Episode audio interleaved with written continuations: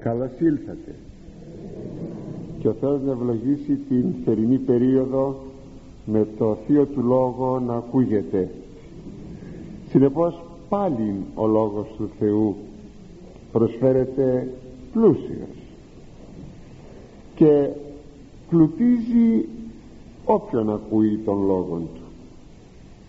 Και πιο πολύ όποιον τον εφαρμόζει το Λόγο Του γι' αυτό σημειώνει το Πνεύμα το Άγιον. Μακάριος ο αναγινώσκων και οι ακούοντες τους λόγους της προφητείας και τηρούντες τα εναυτή γεγραμμένα. Τι εδώ; Μακαρίζονται αυτοί που εξαγγέλουν τον Λόγο του Θεού αυτοί που ακούν τον Λόγο του Θεού και αυτοί που εφαρμόζουν τον Λόγο του Θεού. Και όταν βλέπει κανείς τους εκτός Θεού ανθρώπους πόση φτώχεια έχουν χωρίς να το αντιλαμβάνονται δυστυχώς αυτό τότε μπορούμε να εκτιμήσουμε τον πλούτο του Λόγου του Θεού. Παραπέουν οι άνθρωποι παραπέουν για πράγματα πολύ απλά γιατί δεν έχουν το πνεύμα του Θεού να μπορούν να κρίνουν δεν έχουν αυτό που λέγει ο Απόστολος Παύλος νουν Χριστού και εφόσον δεν έχουν νουν Χριστού επόμενον είναι να παραπέουν να δίδουν στον εαυτό τους λύσεις που στην πραγματικότητα είναι αδιέξοδοι. Προπαντός όμως χρειάζεται σαν συνέπεια της ακροάσεως η τήρηση των εντολών του Θεού. Γι' αυτό ο Κύριος είπε τι με καλείτε Κύριε Κύριε και ου ποιείτε α λέγω τι με αποκαλείτε Κύριον και Κύριον με αναγνωρίζετε αλλά δεν εφαρμόζετε εκείνα τα οποία εγώ σας λέγω και συνεχίζει να λέγει στο καταλουκάν Ευαγγέλιον πας ο ερχόμενος προς με και ακούων μου των λόγων και ποιών αυτούς. Εκείνος που έρχεται κοντά μου και ακούει του, τους λόγους μου ή τα λόγια μου και ποιών αυτούς και τους εφαρμόζει τους λόγους μου υποδείξω ημίν την ιεστινόμιος θα σας δείξω με τι μοιάζει αυτός ο οποίος ακούει και εφαρμόζει. Και αναφέρεται στην οικοδομή ενός σπιτιού που ο νοικοκύρης έσκαψε όπως λέει ο Κύριος και βάθινε και έθηκε θεμέλιον επί την πέτρα.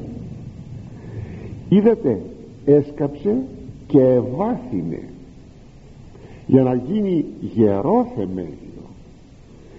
Και αυτό το έσκαψε και ευάθυνε εις τον Λόγο του Θεού αναφέρεται στην έρευνα του βάθους του Λόγου του Θεού. Και η πέτρα που όπως ο Κύριος λέγει στέκεται το θεμέλιον η πέτρα είναι αυτός ο Χριστός. Συνεπώς η μελέτη και η βίωσης πρέπει να είναι χριστοκεντρική.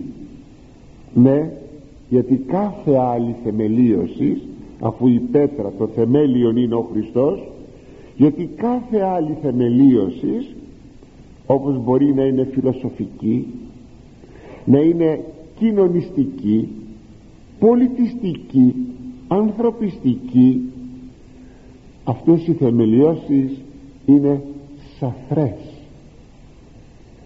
Μια τέτοια θεμελίωση είναι έολος έξω από τη θεμελίωση που είναι η πέτρα που είναι ο Χριστός. Εκεί λοιπόν πρέπει να θεμελιώσουμε την οικοδομή της πνευματικής μας ζωής. Στην πέτρα που λέγεται Χριστός. Και θα πρέπει θα επαναλάβω να σκάψουμε και να βαθύνουμε διότι έχει απίθμενον βάθος η πνευματική ζωή.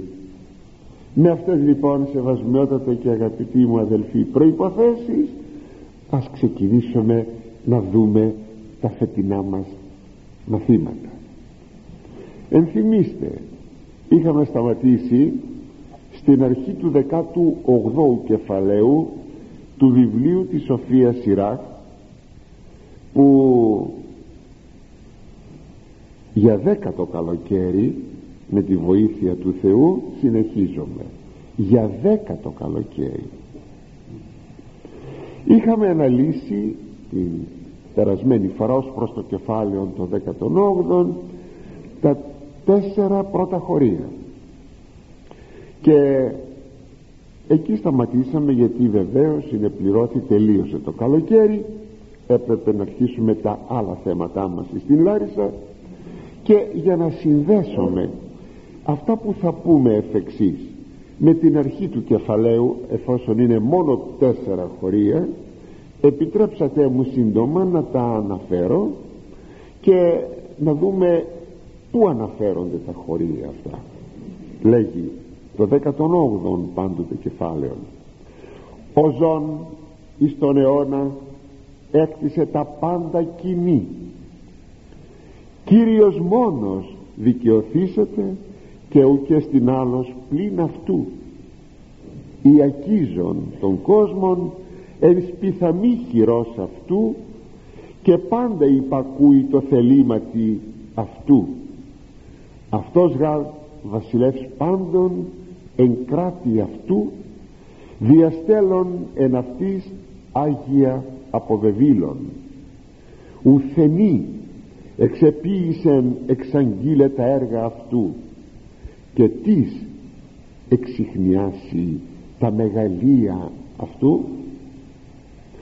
Εδώ αναφέρεται χωρίς να σας κάνω μετάφραση αναφέρεται η περικοπής του ότι ο Θεός μόνος αυτός είναι ο δημιουργός των πάντων ότι είναι ο προνοητής των πάντων και είναι ο Ιακίζων όπως λέει αυτήν την πολύ ωραία λέξη το πολύ ωραία λέξη αλήθεια το ωραίο ρήμα αυτό που δείχνει ότι αυτός κυβερνά τον κόσμο ακόμη είναι ο μόνος δίκαιος και κανείς δεν έχει την ικανότητα να βαθύνει στη δύναμή του στη σοφία του και στην αγαθότητά του και συνεπώς αφού κανείς δεν μπορεί να βαθύνει δηλαδή να είδει όλο το βάθος δυνάμεως σοφίας και αγαθότητας του Θεού συνεπώς ποιος θα μπορέσει επάξια να εξερευνήσει και να εξαγγείλει τα μεγαλεία του Θεού; Προχωρούμε στον πέμπτο στίχο αυτός που είναι και η αφετηρία η αρχή των πρωτοθέως καλοκαιρινών μας θεμάτων.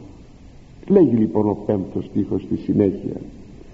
Κράτος μεγαλοσύνης αυτού τις εξαριθμίσετε και τις προσθήσει εκδιηγήσαστε τα ελέη αυτού. Μετάφρασης. Γιατί όπως κι άλλοτε σας έχω πει άλλες χρόνιες ότι η Σοφία Σιράχ έχει αυτόν τον αποφθεγματικών τρόπων διατυπώσεως των αληθείων. Πολλάκι στο ένα χωρίο να μην συνδέεται με το άλλο άλλοτε συνδέονται μεταξύ των. Επειδή όμως είναι αποφθεγματικός ο τρόπος ε, συνεπώς είναι και επιγραμματικός. Δηλαδή είναι συντομότατος. Και άρα στην ερμηνεία του πολλές φορές στη μετάφρασή του. Είναι δύσκολος. Δύσκολο βιβλίο.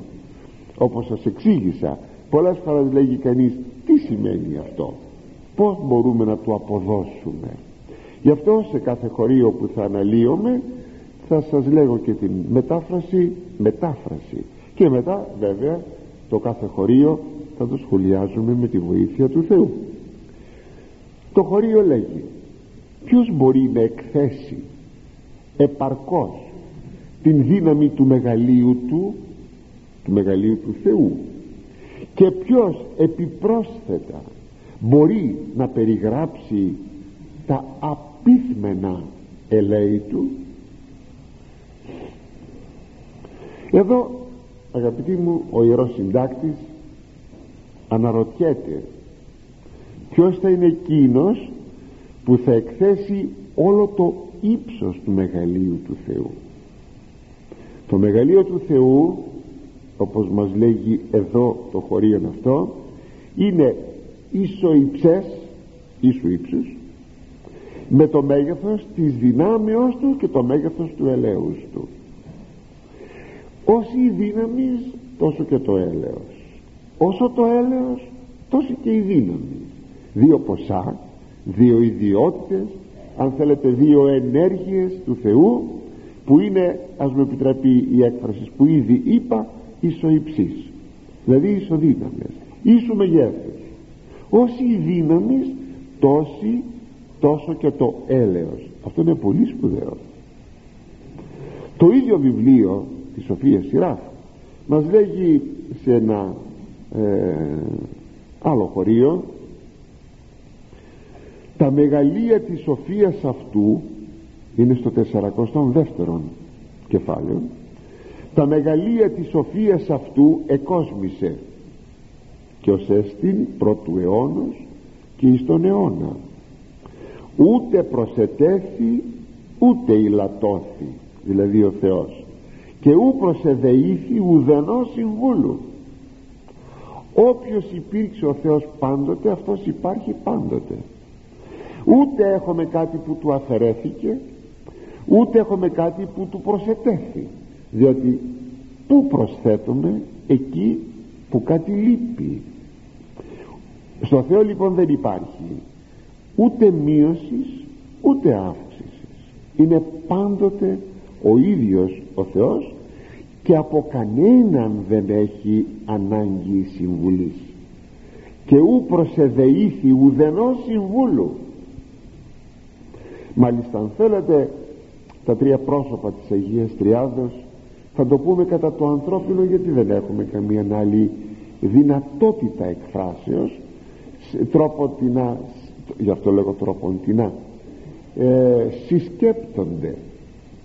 Ο Θεός δεν σκέπτεται. Είναι μια διαδικασία ανθρώπινης σκέψης το έχω πει πάρα πολλές φορές. Αλλά είναι τα τρία πρόσωπα η κοινωνία της Αγίας Τριάδος Πατρός Ιού και Αγίου Πνεύματος και δεν υπάρχει λόγος ανάγκη να υπάρξει έξωθεν από τα κτίσματα κάποιος που να σταθεί σύμβουλος του Θεού. Το λέγει αυτό ο Θεός και δια του προφήτου Ισαΐου. Και τι σε αυτού λέει στάθηκε σύμβουλος και μάλιστα το χρησιμοποιεί αυτό και ο Απόστολος Παύλος στην Κοινή Διαθήκη. Ακόμη θα πει ο ψαλμοδός στον 144ο ψαλμόν Μέγας Κύριος και ενετός σφόδρα. Και της μεγαλοσύνης αυτού ούτε στη πέρας. Είναι μέγας και άξιος να ενείται και να δοξάζεται σφόδρα πολύ πολύ. Και η μεγαλοσύνη του δεν έχει τέλος ούτε στη πέρας στη μεγαλοσύνη του. Δεν έχει τέλος αλήθεια αναλογιστήκαμε ποτέ τι σημαίνει αυτό το ούτε στη πέρας δεν υπάρχει ακρία δεν υπάρχει τέλος. Τι θα πει πέρας; Έχω εδώ ένα βάθρο. Εδώ είναι τα πέρατα του βάθρου. Εδώ η άκρη. Εδώ τελειώνει. Εδώ τελειώνει. Εδώ τελειώνει.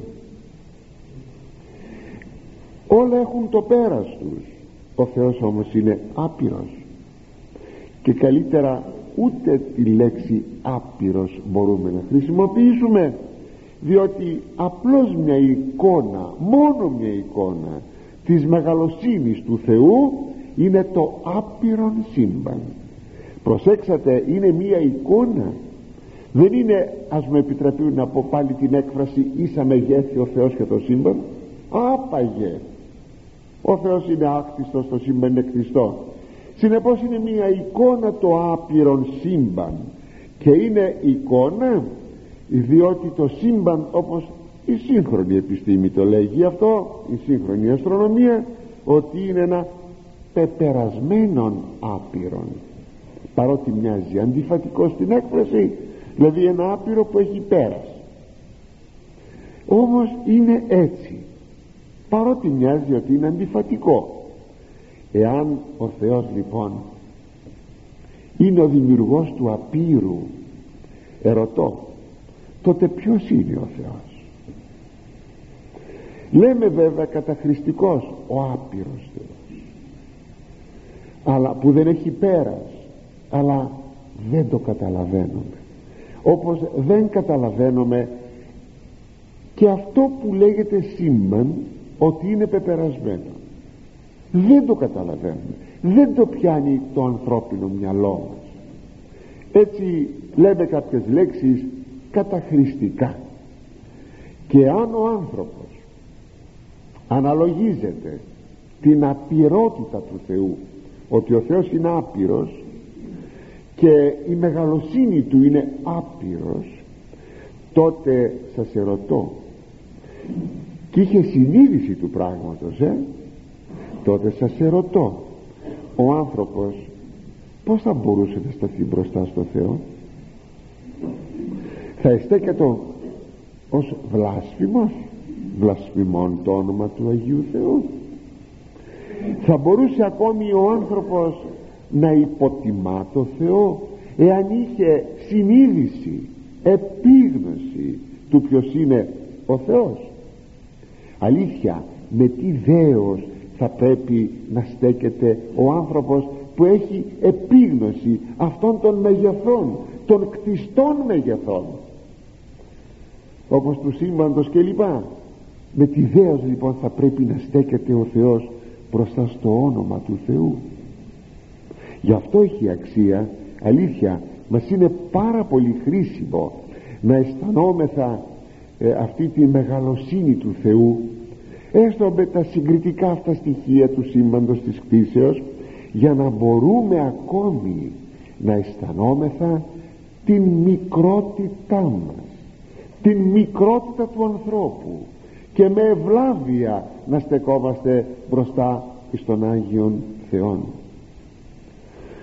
Έτσι ποτέ δεν πρέπει να μεγαλαυχήσει ο άνθρωπος ή ακόμη να ζητήσει έχοντας πάντα επίγνωση της μικρότητός του και του μεγαλείου του Θεού και της απειρότητας του Θεού.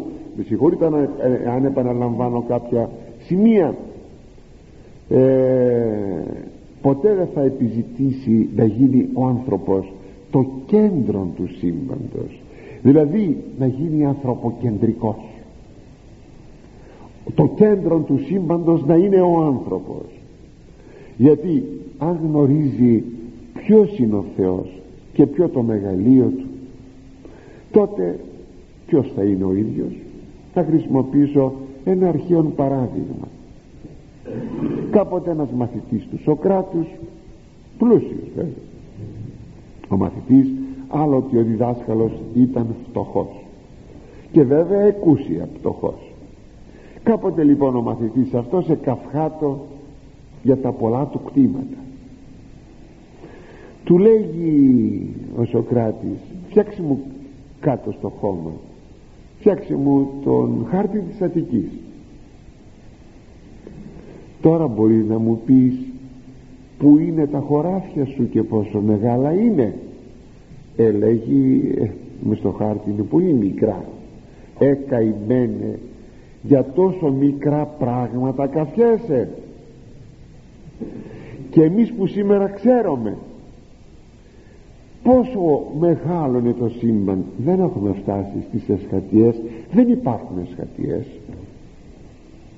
κατακλειστικώς μιλάμε για τις εσχατιές του σύμπαντος. Και μπορεί ο άνθρωπος σαν γύφτικος και πάρνει να ορθώνει το δραχυλό του και να λέει Θεέ μου δεν σε αναγνωρίζω. Εγώ είμαι πόσο κουτός είναι ο άνθρωπος πόσο αλαζόν μεγάλαυχος ανόητος άνθρωπος. Όταν όμως ξέρει τι είναι όλα αυτά δεν θα ταπεινωθεί δεν θα αναγνωρίσει πράγματι το μεγαλείο του Θεού. Έτσι η γνώση της μεγαλειότητος του Θεού πληρεί με ταπείνωση τον άνθρωπο μια ταπείνωση με πλήρη επίγνωση ταπεινώνεται και ξέρει γιατί ταπεινώνεται. Ότι είναι μικρός είναι πολύ μικρός. Βέβαια στο επόμενο θέμα μας την ερχομένη τρίτη πρώτα ο Θεός θα δούμε όταν ο σοφός Σιράχε ρωτά και τι είναι ο άνθρωπος; Εκεί θα δούμε ότι από πλευράς βεβαίως όγκου είναι πολύ μικρός αλλά είναι πιο μεγάλος από το άπειρον σύμπαν γιατί είναι η εικόνα του Θεού. Αλλά να μην τα μπερδεύουμε τα πράγματα. Ο άνθρωπος είναι μικρός μπροστά στο Θεό. Αλλά δεν είναι μόνο η δύναμη του μεγαλείου του Θεού. Είναι και το ανεκδιήγητον έλεος του Θεού. Ω αυτό το έλεος. Ενώ προηγουμένως είδαμε τη δύναμη του Θεού διότι ποιος πρέπει να είναι ο Θεός ο κατασκευαστής του παντός εάν αυτό το σύμπαν είναι τρομακτικό σε δύναμη ασύλληπτα τρομακτικό σε δύναμη. Ποιος πρέπει να είναι πόσο δυνατός πρέπει να είναι ο κατασκευαστής του. Τώρα έχουμε ένα άλλο ποσό το έλεος του Θεού. Όπως λοιπόν η δύναμη του Θεού είναι ανεκδιήγητος ασύλληπτος έτσι και το έλεος του Θεού είναι ασύλληπτον. Εάν ο Θεός αγαπητοί μου ήταν μόνον δύναμης τότε με ένα νεύμα του θα μας συνέτριβε. Εάν πάλι ο Θεός ήταν μόνον έλεος και δεν είχε δύναμη τότε θα αδυνατούσε να μας βοηθήσει λυπούμενος βέβαια δια τα δεινά μας θα έλεγε τι να σας κάνω σας λυπάμαι αλλά δεν έχω τη δύναμη να σας βοηθήσω ο Θεός είναι άπειρος στην δύναμη και άπειρος εις το έλεος. Εξάλλου όλες οι άκτιστες ενέργειες του Θεού είναι άπειρες. Το ξεχνούμε. Και είπα άκτιστες αποτελούν θεότητα. Ναι είναι άκτιστες και είναι άπειρες. Στην πρώτη ευχή του λιχνικού δηλαδή του εσπερινού ε, εκεί όταν το ιερεύς λέγει τις ευχές τις λέγει ε, μυστικά. Δηλαδή ο λαός έξω δεν ακούγει. Ε, διαβάζουμε το εξής χιαστή σχήμα θα σας εξηγήσω τι είναι αυτό. Λέγει πάνω μία ένα απόσπασμα. Διότι μέγας είσαι και ποιον θαυμάσια. Διότι λέει είσαι μέγας εσύ και είσαι εκείνος που κάνεις θαυμάσια πράγματα που εκπλήσουν εμάς τους ανθρώπους. Συ Θεός μόνος και ούτε στην ομοιώσα εν Θεής Κύριε προσέξτε. Δυνατός εν ελέη και αγαθός εν ισχύει. Έλεος και δύναμης. Εις το βοηθήν και παρακαλήν και σώζει προσέξτε εδώ το χιαστή σχήμα είναι στο συντακτικό αυτό. Είναι δηλαδή γνωστό σχήμα και εδώ χρησιμοποιείται. Λέει δυνατός ενελέει αγαθός ενισχύει αλλά το ισχύς αναφέρεται στη δύναμη. Έπρεπε να λέει δυνατός ενισχύει και το έλεος είναι στην αγαθότητα. Έπρεπε να λέει αγαθός δεν λέει τα αλλάζει. Τα αλλάζει γι' αυτό λέγεται χιαστή σχήμα και λέει δυνατός εις το έλεος αγαθός εις την δύναμη. Ώστε να δείξει εδώ ότι το έλεος του είναι πραγματικά μεγάλο. Αλλά και η ισχύ του δεν χρησιμοποιείται για να συντρίβει διότι είναι αγαθός ως προς την δύναμη. Αγαθός ενισχύει ξαναλέγω είναι ε, σχήμα του συντακτικού και λέγεται ηχίαστη και το έλεος του Θεού για το οποίο τώρα μιλάμε γιατί για τη δύναμη μιλήσαμε και το έλεος του Θεού υπάρχει διάχυτο μέσα στην δημιουργία του. Η κορυφή όμως του ελέους του Θεού τι λέτε μπορεί να είναι; Η ενανθρώπιση του Λόγου του Θεού. Αυτό είναι το αποκορύφωμα του ελέους δηλαδή της αγάπης του Θεού. Είναι ανέκφραστο τι λέγει εδώ ο σοφός Ιράκ τι διηγήσετε; Ποιος μπορεί να διηγηθεί την δύναμη και το έλεος του Θεού; Θα λέγαμε ότι στη φράση και τις προσθήσει εκδιηγήσαστε τα ελέη του Θεού δηλαδή και ποιος κάτι παραπάνω μπορεί να πει να διηγηθεί τα ελέη του Θεού θα μπορούσαμε να πούμε μια παράλληλη φράση είναι από τον Ισαΐα και τη χρησιμοποιούμε λειτουργικά. Είναι τη λέμε στην προσκομιδή. Την δε γενεάν αυτού τις διηγήσετε.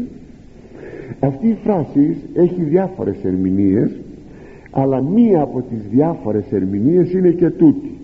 Γενεά θα πει η ανθρώπινη ζωή του Χριστού με, γιατί εκείνη την ώρα, εκείνη την ώρα χαράσαμε με τη λόγχη των αμνών και αναφερόμεθα προφανώς αναφερόμεθα εις των αμνών δηλαδή εις τον Ιησού Χριστόν δηλαδή στα πάθη του Χριστού.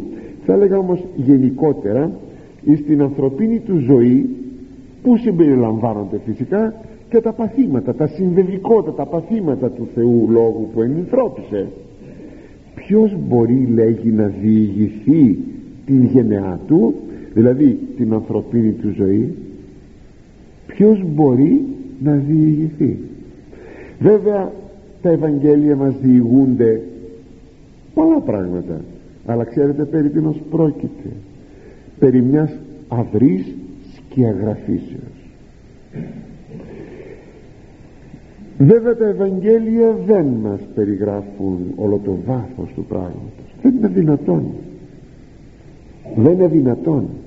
Και συνεπώς ποιος θα μπορούσε όντως να διηγηθεί τα βάθη του ελέους του Θεού; Αυτό που μας έδωσε δηλαδή την ενανθρώπιση και αυτή η δεύτερη αποκαλυπτική αλήθεια γιατί είναι αποκάλυψης αυτή η αλήθεια γεμίζει τον άνθρωπο με δέος πού τώρα μπροστά μπροστά στο πρόσωπο του ενανθρωπίσαντος λόγου μπροστά στο πρόσωπο του Ιησού Χριστού. Γι' αυτό πρέπει να γίνεται μια μυστική εργασία μέσα στην ψυχή του ανθρώπου. Μια μυστική εργασία ευκαίρος ακέρος αυτή που οι πατέρες την ονομάζουν θεωρία από το ρήμα θεωρώ βλέπω. Βλέπω εσωτερικά. Επεξεργάζομαι εσωτερικά. Αυτό θα πει θεωρώ. Βέβαια θεωρώ και εξωτερικά. Βλέπω με τα μάτια μου. Τι θεωρείς λέμε τι βλέπεις. Και μάλιστα το ρήμα θεωρώ είναι ισχυρότερο του, του ρήματος βλέπω γιατί θα πει με κάποια προσοχή βλέπω. Αλλά εδώ ε, αναφέρεται και πρώτα εξωτερικά βλέπει κανείς τα πάντα μετά όμως εσωτερικά. Αυτή η εσωτερική όραση αυτή η εσωτερική επεξεργασία όχι μόνο με το νου αλλά και με την καρδιά αλλά και με τη βούληση.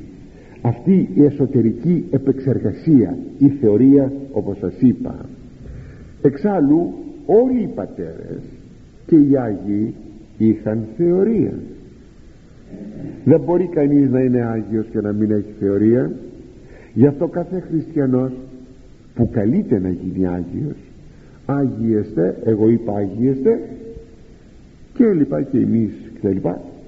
Ε, Άγιοι γίνεστε άλλο χωρίο αυτό το πρώτο ανήκει σε ψαλμό ε, Άγιοι γίνεστε συγγνώμη το πρώτο είναι θείεστε συγγνώμη Άγιοι γίνεστε ότι εγώ Άγιος είμαι. Εντολή. Πρέπει όλοι να είμεθα Άγιοι. Συνεπώς εάν ο Άγιος πάντοτε είναι θεωρητικός κατά ανάγκη και ο χριστιανός πρέπει να είναι και να γίνεται διαρκώς θεωρητικός. Αφού βλέπουμε τον προκαλεί αυτό το κείμενο όπως και τόσα άλλα σημεία της Αγίας Γραφής για να είμαι θα ε, θεωρητική. Και αυτή η θεωρία βεβαίως ενισχύει την πίστη. Να εξηγήσω κάτι πιο πολύ. Όταν κάθεσαι και αναλογείσαι και σκέπτεσαι και βαθαίνεις και βλέπεις εσωτερικά το μεγαλείο του Θεού ποιος είναι ο Θεός; Ποιος είναι ο Ιησούς Χριστός; Τι έκανε για μένα; Τι θα πει ανέβηκε στο σταυρό; Τι θα πει ανεστήθη τι θα πει περπάτησε στη γη μας επάνω. Εις τα ίδια ήλθ και της ανθρώπης ήταν εστράφη τι σημαίνει αυτό τι σημαίνει εκείνο; Αυτό λέγεται θεωρία. Το να βλέπει κανείς διαρκώς εσωτερικά αυτό ξαναλέγω λέγεται θεωρία. Και αυτή η θεωρία σεβασμιότατε και αγαπητοί μου αδελφοί αυτή η θεωρία βεβαίως ενισχύει την πίστη. Όταν γίνεται αυτή η εσωτερική επεξεργασία βεβαίως ενισχύει την πίστη. Γιατί βαθαίνει κανείς κάβει στα μυστήρια του Θεού ό,τι μπορεί να πιάσει. Και προπαντός προπαντός ανάπτει την αγάπη.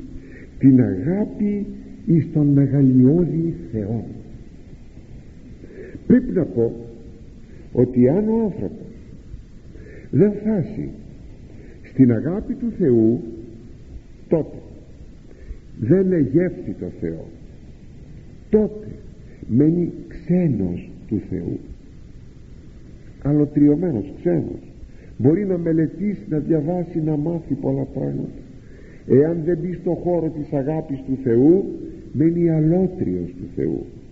Μια αγάπη μέχρι πολλών δακρύων. Ναι ναι. Ξέρετε ότι οι Άγιοι οι πατέρες όλοι όταν είχαν θεωρία είχαν και δάκρυα.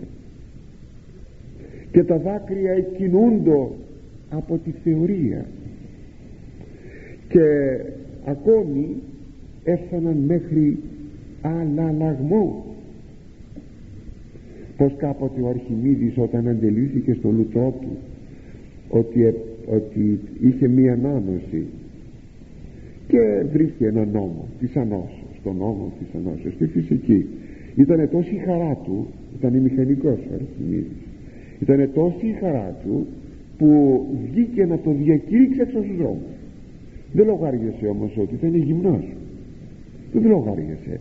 Η χαρά του ο ενθουσιασμός του είπε, έλεγε εκείνο το έβρικα έβρικα αυτό θα πει όταν κάποτε κάτι βρίσκει ψαχουλεύοντας εξηχνιάζοντας μέσα στα μυστήρια του Θεού φτάνεις μέχρι δακρύων φτάνεις μέχρι αναλαγμού χαίρεσαι υπερβολικά. Είναι η μεγαλύτερη χαρά που μπορείς να έχεις σε αυτόν τον κόσμο. Και είναι χαρά. Δεν είναι ευχαρίστησης όπως θα φας ένα καλό φαγητό ένα παγωτό ή θα σου δώσουν ένα καλό κουστούμι θα σου δώσουν ένα καινούργιο αυτοκίνητο. Χαρά! Χαρά του Αγίου Πνεύματος. Και είναι κάτι πραγματικά θαυμάσιο. Γι' αυτό η πρώτη εντολή του δεκαλόγου αγαπήσεις Κύριον των Θεών σου και αναφέρεται μάλιστα εξ όλης της διανοίας σου, καρδίας σου, ισχύω σου βλέπετε ότι η αγάπη δεν είναι μόνο υπόθεση συναισθηματική. Το βλέπετε. Είναι και νοητική είναι και βουλητική. Και όταν έχεις θεωρία έχεις, προφανώς έχεις μια νοητική διεργασία. Αυτή είναι η νοητική διεργασία με το μυαλό σου δηλαδή. Γίνεται αγάπη. Αλλά είναι αγάπη που δεν είναι μόνο στην καρδιά αλλά και στο νου. Η αγάπη καταλαμβάνει ολόκληρο τον άνθρωπο και το σώμα του. Όχι μόνο το τριμερές της ψυχής νόησης βούλης συνέστημα αλλά και το σώμα του. Γι' αυτό προηγουμένως σας είπα και δάκρυα και αγαλίασης και αλλαλαγμός. Έτσι στην πρώτη εντολή δεν αναφέρεται αν ποτέ το έχετε προσέξει δεν αναφέρεται στην πίστη. Δεν λέγει και πιστεύσεις εις Κύριον των Θεών σου αλλά τι λέγει; Αγαπήσεις Κύριον των Θεών σου γιατί δεν λέγει πιστεύσεις και λέγει αγαπήσεις; Μα απλούστατα. Η αγάπη προϋποθέτει και τη γνώση και την πίστη του Θεού. Η γνώση από πού βγήκε; Από τη θεωρία. Η θεωρία τι ενίσχυσε; Την πίστη. Και πού οδήγησε; Στην αγάπη. Το βλέπει κανείς καθαρά. Αυτή λοιπόν η αγάπη οδηγεί τώρα στην πνευματική ζωή. Προσέξατε δεν οδηγεί η πίστη στην πνευματική ζωή. Η αγάπη οδηγεί στην πνευματική ζωή. Και ακόμη αυτή η αγάπη θέλετε οδηγεί και στο μαρτύριο. Δεν οδηγείται κανείς στο μαρτύριο γιατί μόνο πιστεύει. Είναι ανεπαρκής η πίστη για να, για να ε, φτάσει να μεγαλουργήσει είναι η αγάπη. Είναι η αγάπη. Και ακόμη να πάρετε παράδειγμα το παιδί σας. Κινδυνεύει για μια στιγμή. Η γνώση σας ότι είναι το παιδί σας σας οδηγεί να τρέξετε όταν το σπίτι σας καίγεται. Το παιδί σας είναι μόνο στην κούνια και κινδυνεύει να καεί. Σας ερωτώ η πίστη δηλαδή η αναγνώριση αν θέλετε ότι το νήπιο αυτό στην κούνια είναι το παιδί σας σας οδηγεί να μπείτε μέσα στο, στο φλεγόμενο σπίτι και να κινδυνεύετε και εσείς να καείτε ή η αγάπη στο παιδί σας. Προφανώς είναι η αγάπη. Αυτή λοιπόν η αγάπη οδηγεί και στην πνευματική ζωή οδηγεί και στο μαρτύριο. Και αυτή η αγάπη είναι εκείνη η οποία ουδέποτε εκπίπτει ποτέ δεν ξεπέφτει. Αλλά ας προσέξουμε κάτι. Είναι πολύ αναγκαίο να το προσέξουμε αυτό που θα σας πω. Δεν είναι η αγάπη στον άνθρωπο που τόσο τονίζεται σήμερα χωρίς μάλιστα την αγάπη του Θεού. Δεν είναι η αγάπη στον άνθρωπο. Μη μου πείτε ότι έχει τόσες θέσεις ο Ευαγγελιστής Ιωάννης στις επιστολές του.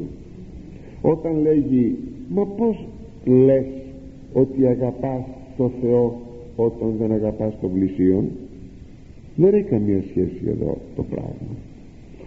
Η αγάπη στο Θεό είναι το κίνητο και το ελαττήριο για την αγάπη στο πλησίον. Και όταν λες ότι αγαπάς το Θεό λες, ισχυρίζεσαι αλλά δεν αγαπάς τον πλησίον στην πραγματικότητα δεν αγαπάς το Θεό. Γιατί αν αγαπούσες το Θεό σίγουρα 100% θα αγαπούσες και τον πλησίον. Εκεί ο Ευαγγελιστής Ιωάννης θέλει να καταδείξει ότι είσαι ασυνεπής και σε βγάζει και ψεύτη. Σε βγάζει ψεύτη γιατί λες ότι αγαπάς τον Θεό τον οποίο λέει δεν είδες. Είναι και λιγάκι εδώ ηρωνικό και τον άνθρωπο, τον συνάνθρωπός σου που τον είδες σου τον βλέπεις δεν τον αγαπάς. Δεν είσαι ασυνεπής. Έτσι δεν έχει καμία σχέση. Το πράγμα ξεκινάει ως αγάπης στο Θεό. Προσέξατε, προσέξατε το. Ως αγάπης στο Θεό. Αυτό είναι η κινητήριος δύναμης. Μάλιστα επειδή τονίζεται όπως σας είπα στην εποχή μας η αγάπη στον άνθρωπο δεν τονίζεται όμως η αγάπη στο Θεό δεδομένου ότι σήμερα οι άνθρωποι ενώ ποιοι άνθρωποι οι χριστιανικοί λαοί έχουν πλέον απομακρυνθεί από το Θεό υπάρχει μια αποστασία. Ναι τίποτα. Υπάρχει μια ψηλή γυμνή σκέψη δηλαδή πίστη στο Θεό. Αν υπάρχει. Ναι τίποτα. Ήδη στην άκρη. Αν κάποιος μιλήσει για την αγάπη στο Θεό θεωρείται αναχρονισμένος. Έτσι μένουν στην αγάπη στον άνθρωπο. Μιλάνε για ανθρωπισμό για ανθρωπιά για αγάπη, για βοήθεια. Αλλά η αγάπη στον άνθρωπο και αυτό δεν πρέπει ποτέ να το ξεχνάμε χωρίς την αγάπη στο Θεό απολύγει σε υποκρισία. Γι' αυτό βλέπουμε σήμερα που μιλούν για ανθρωπιά και ανθρωπισμό και ανθρωπιστικά δικαιώματα και λοιπά τι νομίζετε ότι είναι; Αν κάποιος μπορούσε να σηκώσει την άκρη του πέπλου να το ανασύρει το πέπλον όλες αυτές οι δικαιολογίες και οι προφάσεις που έχουν τι νομίζετε ότι είναι; Υποκρισία. Μιλάμε Φερρυπίν αγάπη για τους ανθρώπους της Ομαλίας το άκουγα σε μια εκπομπή μιλάμε για την αγάπη των ανθρώπων της Ομαλίας που υπάρχει εμφύλιος πόλεμος. Και ροφυλακτούν τέσσερις μεγάλες εταιρείες αμερικανικές μόλις σταματήσει αυτή η ιστορία να σκάψουν για πετρέλαιο. Θεωρείται ότι έχει άφθονο πετρέλαιο η Σομαλία. Η αγάπη λοιπόν είναι το κίνητρο έτσι αγαπητοί μου η αγάπη του Θεού είναι το κριτήριο της αγάπης του άλλου ανθρώπου. Είναι το κριτήριο η αγάπη στον άλλον άνθρωπο ξεκινάει από το Θεό. Πηγαίνει στον Θεό και κατεβαίνει στον άλλον άνθρωπο. Ναι έτσι θα μπορεί κανείς να πει ότι αγαπώ τον άλλον άνθρωπο γιατί είναι η εικόνα του Θεού και αγαπώ την εικόνα του Θεού γιατί αγαπώ το πρωτότυπό της το Θεό δεν μπορούμε λοιπόν να βγάλουμε την αγάπη στο Θεό. Δεν μπορούμε. Και να μιλάμε μόνο για την αγάπη στο συνάνθρωπο και τελειώνοντας αυτό το χωρίο λέγει κάπου ο σοφός Σιράκ και τις πληστήσετε ορών δόξαν αυτού είναι στο 42ο κεφάλαιο.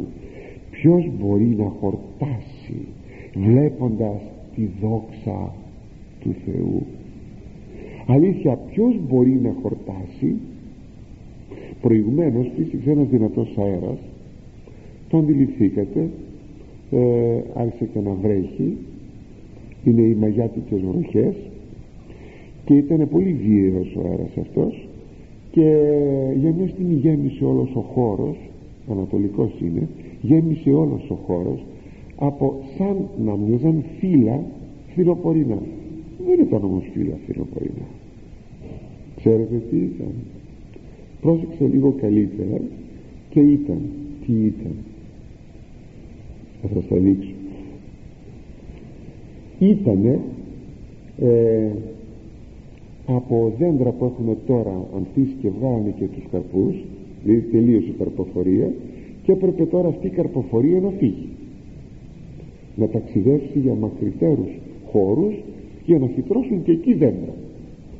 Αυτό εδώ αυτό εδώ. Τέτοιο γέννησε το περιβάλλον. Το βουνό κατέβηκαν από τα, βουνό, από τα δέντρα. Άγρια δέντρα ε, του δάσου δέντρα. Αυτά λοιπόν τι είναι; Είναι ένα πτερίγιο ένα πτερίγιο για να μπορεί να πετά να το παίρνει ώρες και να το πλύνει μακριά. Διότι αν είχε βάρος θα έπεφτε κάτω από το δέντρο. Και τι θα γινόταν κάτω από το μητρικό δέντρο. Κλεισμονή. Έπρεπε λοιπόν να έχει πτερίγια να φύγει. Αν μου πείτε και άλλοι, άλλοι καρποί που δεν έχουν πτερίγια είναι τα νερά που παρασύρουν τους καρπούς όταν βρέξει πολύ και, και πηγαίνει μακρύτερα μακρύτερα. Στο κέντρο έχει τον καρπόν στο κέντρο. Τι είναι καρπός, τι είναι σπόρος. Θυμάμαι ένα γεωπόνο που μας έλεγε μας έκανε κάτι μαθήματα. Τέλειων φυτών ευκόλως μεταφερόμενων. Τέλειων φυτών ευκόλως μεταφερόμενων. Λοιπόν τέλειων φυτών. Ένα ολόκληρο δέντρο εδώ μέσα. Αυτό πρέπει να πάει μακριά να, να ριζώσει κι αλλού κι αλλού.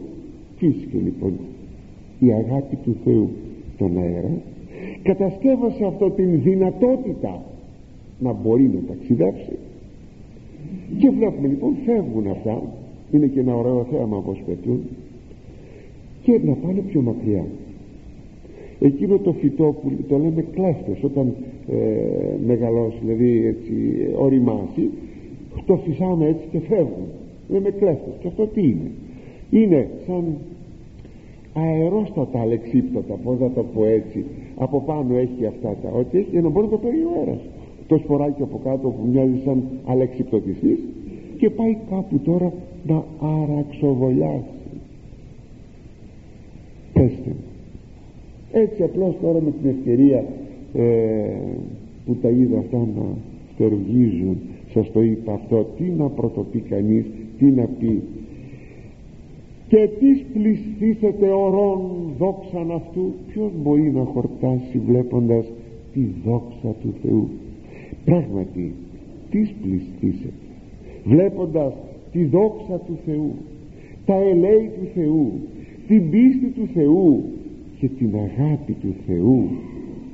Είναι ο ακόρεστος κορεσμός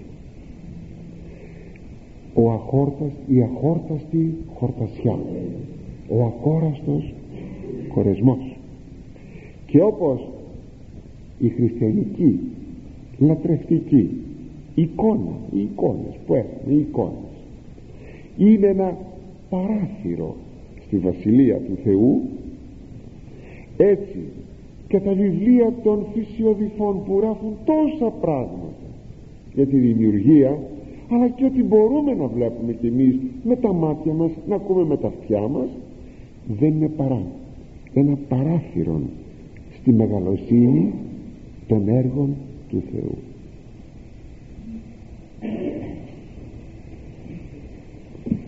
Και ας προχωρήσουμε στον επόμενο στίχο.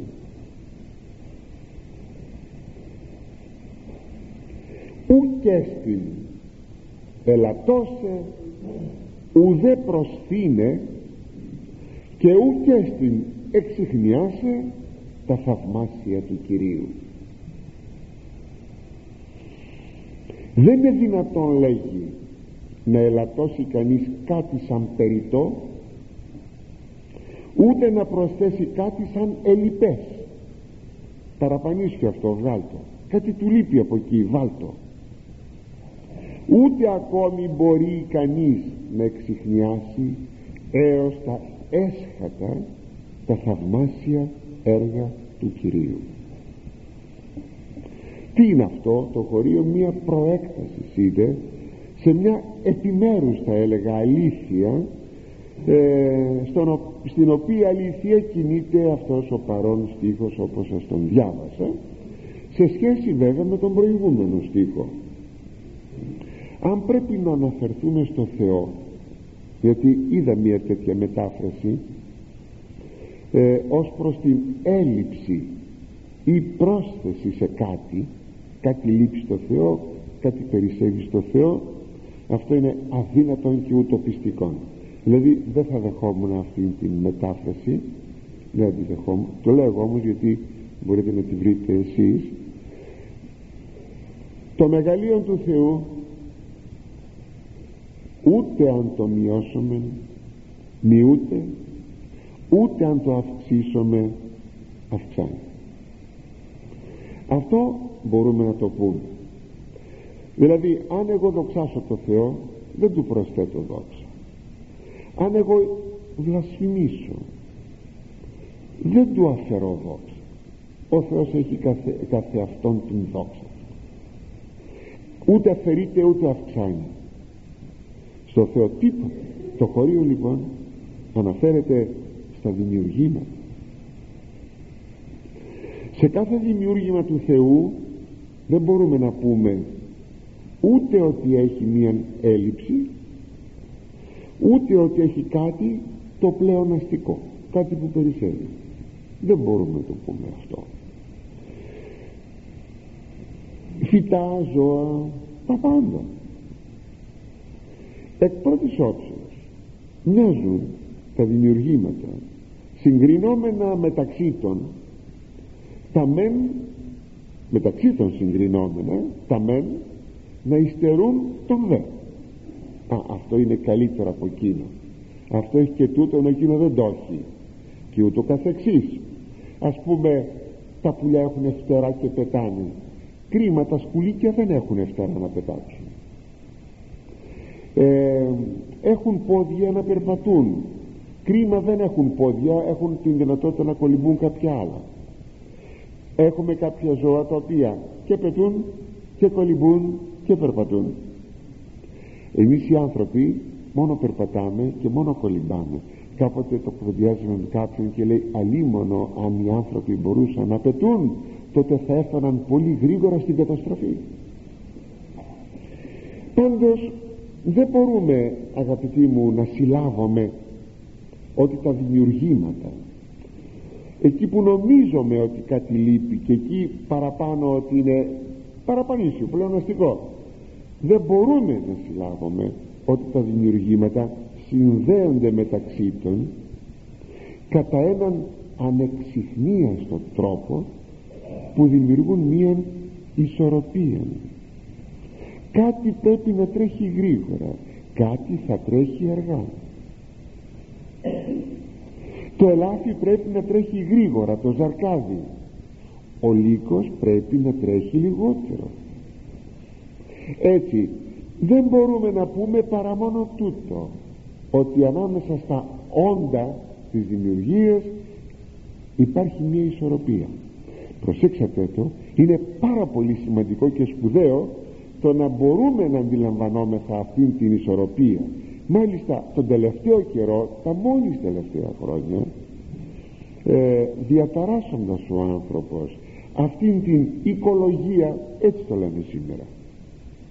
Αυτή την ισορροπία της δημιουργίας οικολογία το λέμε βιβλία γράφτηκαν διαλέξεις δίδονται αντελήφθη ο άνθρωπος την ισορροπία των όντων ακόμη και την, των εμβίων όντων αλλά και της νεκράς ύλης λέμε ότι έχουμε διοξίδιο του άνθρωπος παραπανήσω διότι ε, καταστράφει το όζον διότι και ούτω καθεξής. Όλα αυτά έμβια δηλαδή κάτι που ζουν και νεκρά όπως είναι η νεκρά ύλη η νεκρά φύσης όλα αυτά είναι στενά αλυσιδωτά δεμένα γιατί έτσι την ήθελε ο Θεός στη δημιουργία ώστε αν κάποιος κρίκος από την αλυσίδα αυτή της δημιουργίας κοπεί ως άχρηστος ή ακόμη ως περιτός το χωρίο είπε ούτε να προσθέσεις ούτε να φρέσεις ή ακόμη να τύχει μιας θα λέγαμε παραπανήσιας εκμεταλλεύσεως να κόψουμε τα δάση. Να τα κάνουμε ό,τι θα τα κάνουμε. Ναι αλλά άμα κόψεις τα δάση χαλάς την ισορροπία της δημιουργίας. Να σκοτώσουμε όλους τους λίγους και τις αλεπούδες γιατί μας τρώνε τις κότες. Ναι αλλά και παρετηρήθη αυτό. Εξοντώνοντας τις είχαμε, τις είχαμε επικηρύξει τις αλεπούδες και τους λύκους ναι αλλά σκοτώνοντας τους λύκους και τις αλεπούδες τότε σπάζει η ισορροπία της δημιουργίας. Δεν είναι βέβαια της ώρας να πω πιο περισσότερα. Ύστερα και δεν ξέρω και πολλά πράγματα. Εκείνα τα οποία μπορούμε μόνο να γνωρίζουμε. Έτσι βλέπουμε ότι να σπάζει αυτός ο σύνδεσμος των όντων ή ακόμη και των στοιχείων της δημιουργίας. Τυπική περίπτωση αυτή τη στιγμή η καταστροφή του όζοντος που είναι ένα στοιχείο της δημιουργίας. Αλλά και από αισθητικής πλευράς. Το ίδιο συμβαίνει. Προσέξτε αυτά που σας λέω μην πει κάποιος ότι δεν σας λέγω πως να ζούμε πνευματικά. Και αυτό το λέω. Αλλά δεν μπορώ να φανταστώ αγαπητοί μου έναν άνθρωπο πνευματικό που να μην ευλαβείται τη δημιουργία. Δεν μπορώ να τον ονομάσω πνευματικόν άνθρωπο. Διότι ευλαβήσε τη δημιουργία που είναι έργα των δακτύλων του Θεού Λογού του Ιησού Χριστού. Τι σε θέλω να μου λες να μου κάνεις προσεχή στον Ιησού Χριστό και από την άλλη μεριά να καταστρέφεις τα έργα τα δικά του. Δεν είσαι πνευματικός άνθρωπος. Αντιθέτως είσαι αντιφατικός άνθρωπος. Μη μου πείτε λοιπόν γιατί τα λέμε αυτά. Και πέρυσι και πρόπερς τα είπαμε και τα λέμε ύστερα κάτι άλλο. Το Ιερό Κείμενο μας προκαλεί να τα πούμε η γραφή, το Πνεύμα του Θεού. Το Πνεύμα του Θεού τα κατέγραψε αυτά. Εμείς τι κάνουμε; Απλώς αναλύουμε εκείνα που κατέγραψε το Πνεύμα του Θεού. Επανέρχομαι. Από αισθητικής πλευράς το ίδιο πάλι συμβαίνει. Λέμε ωραίο αυτό άσχημο εκείνο. Φωτεινό αυτό σκοτεινό εκείνο δεν έχουμε αντιληφθεί ότι αυτές οι αντιθέσεις δίδουν την αισθητική ομορφιά. Δεν τα έχουμε αντιληφθεί αυτό. Πάντως όσες φορές νόμισαν οι άνθρωποι ότι κάτι δεν πάει καλά στη φύση κάτι λείπει, κάτι είναι περιττό κάτι είναι ελληματικό σύντομα αντελήφθησαν ότι είχαν πέσει έξω δεν είχαν δίκιο. Τα έργα του Θεού είναι όπως πρέπει να είναι. Μόνο ο πεπτοκός άνθρωπος που αληθορίζει ναι αληθορίζει τα μάτια της ψυχής τα έχει αλήθεια ο πεπτοκός άνθρωπος μπορεί να μην έχει μια σωστή εικόνα περί της δημιουργίας. Αλλά από τη στιγμή που θα έχει ε, καθαρά μάτια ανακαινισμένα μάτια τότε σίγουρα βλέπει πολύ σωστά. Βλέπει τα έργα του Θεού να είναι στη θέση τους όπως εκείνος θέλει. Και αν θέλεις αδελφέ σπούδασε και θα δικαιώσεις το λόγο του Θεού. Σπούδασε δες τα πράγματα στο βάθος τους και θα δικαιώσεις επαναλαμβάνω το λόγο του Θεού. Αλλά και κάτι ακόμη. Παίρνουμε από το χωρίον αυτό που τώρα διαβάσαμε και ένα οικολογικό μάθημα. Σας είπα τι θα πει η οικολογία. Είναι η φροντίδα του περιβάλλοντος. Να μην καταστρέψουμε το περιβάλλον το οποίο επιτέλους είναι το σπίτι μας το περιβάλλον. Η γη μας είναι το σπίτι μας. Αν καταστρέψουμε τη γη που θα μένουμε δεν θα είναι το ανόητος ο άνθρωπος αν κατέστρεφε το σπίτι του και άμα το σπίτι αυτό καταστραφεί που θα μείνει έξω στον δρόμο; Που θα μείνει; Έτσι λοιπόν η γη μας είναι το μεγάλο μας σπίτι. Πρέπει να φροντίζουμε να μην καταστραφεί να μην τη μεταβάλουμε σε έρημο. Παίρνουμε λοιπόν από το χωρίο αυτό τι παίρνουμε ένα θαυμάσιο μάθημα οικολογίας. Δεν πρέπει και αυτό πρώτος ο χριστιανός πρέπει να το γνωρίζει. Δεν πρέπει να σπαταλούμε την φύση. Δεν πρέπει να σπαταλούμε την φύση δεν πρέπει να είμαι θα βάνδαλοι μέσα στη δημιουργία του Θεού. Έχει αποδειχθεί και αυτό κάθε μέρα εξαγγέλλεται ότι οι κτήσεις δεν είναι ανεξάντλητοι.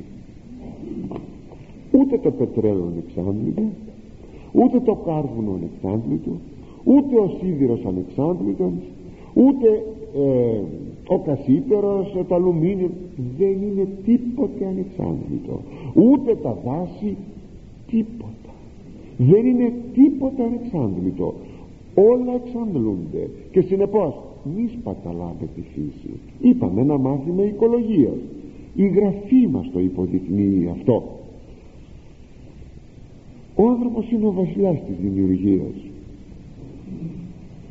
Πρέπει λοιπόν ως βασιλεύς της δημιουργίας να είναι άφρον μπορείτε να φανταστείτε αν ο οικογενειάρχης ο πατέρας της οικογενείας είναι άφρον, είναι άμυαλος το σπίτι του πού θα φτάσει, πού θα καταλήξει. Παρότι η δημιουργία έγινε θαυμαστή θαυμαστή και κανείς δεν μπορεί όπως λέει εδώ η Σοφία Σειρά εξυχνιάσε τα θαυμάσια του Κυρίου εν το σχήμα της δημιουργίας είναι προσωρινό. Θα το ξαναπώ άλλη μια φορά. Το σχήμα της δημιουργίας είναι προσωρινό. Ωραίο σχήμα ωραία όλα. Υμνείται ο Θεός δια την ομορφιά της δημιουργίας την δύναμη αγαθότητα είναι ως προσωρινό το σχήμα της δημιουργίας ακούστε τι λέει ο Απόστολος στην πρώτη προς Κορινθίους. Παράγει το σχήμα του κόσμου τούτου. Προσέξτε δεν παράγει ο κόσμος αλλά παράγει το σχήμα του κόσμου. Περνάει παράγει θα πει περνάει. Περνάει το σχήμα. Περιμένει κάποιο άλλο σχήμα. Παρότι ο Ευαγγελιστής Ιωάννης ομιλεί περί ε, παρα, ας πούμε, του ότι ο κόσμος περνάει μόνος του όχι το σχήμα. Δεν βάζει τη λέξη σχήμα. Και ο κόσμος παράγει λέει ο Ευαγγελιστής Ιωάννης στην πρώτη του επιστολή και η επιθυμία αυτού. Όταν λέει και η επιθυμία αυτού εννοεί το σχήμα του κόσμου του. Το σχήμα. Και ο Απόστολος Πέτρος για να μην νομιστεί ότι αυτά έχουν ένα ας το πούμε κοινωνιστικό ή πολιτιστικό χαρακτήρα ότι παράγει το σχήμα του κόσμου τούτου και η επιθυμία του μην νομιστεί αυτό λέει ο Απόστολος Πέτρος. Στη δευτέρα του επιστολή ουρανοί ριζιδών παρελεύσονται ρίζος ρο όμικρον γιώτα. Θα πει και το ζήτα ήτα. Ριζιδών θα πει μεταφορίβου μεταπατάχου. Ρίζος ο γιώτα το ξαναλέγω θα πει θόρυβος υπερβολικός θόρυβος. Λοιπόν οι ουρανοί λέγει θα περάσουν παρελεύσονται ριζιδών μεταπατάγου στοιχεία δε καυσούμενα λυθίσονται. Όλα τα στοιχεία της λειτουργίας θα καούν και θα διαλυθούν. Και η γη και τα εναυτή έργα κατακαίσεται. Και η γη και, ό, και όλα τα έργα της όλα θα κατακαούν θα περάσει λοιπόν ο κόσμος αυτός. Και συμπληρώνει συμπληρώνει ο Απόστολος Πέτρος καινούς δε ουρανούς και γιν και νυν κατά το επάγγελμα αυτού προστοχόμεν εμείς δικαιοσύνη κατοικεί επάγγελμα θα πει υπόσχεση. Κατά την υπόσχεση του Χριστού λέει ο Απόστολος Πέτρος περιμένουμε καινούριους ουρανούς και καινούρια γη ώστε λοιπόν τι βλέπουμε αγαπητοί εδώ; Τι βλέπουμε ότι η δημιουργία έγινε βεβαίως καλή. Είδε λέει ο Θεός και είδε ο Θεός ότι καλά. Είναι ωραία. Αλλά δεν είναι τελεία επειδή αναμένεται μια τελεία δημιουργία. Για αυτήν την τελεία δημιουργία για να κλείσουμε ε, αυτήν την, αυτό το χωρίο πρώτα ο Θεός μας αγαπητοί μου αδελφοί θα μιλήσουμε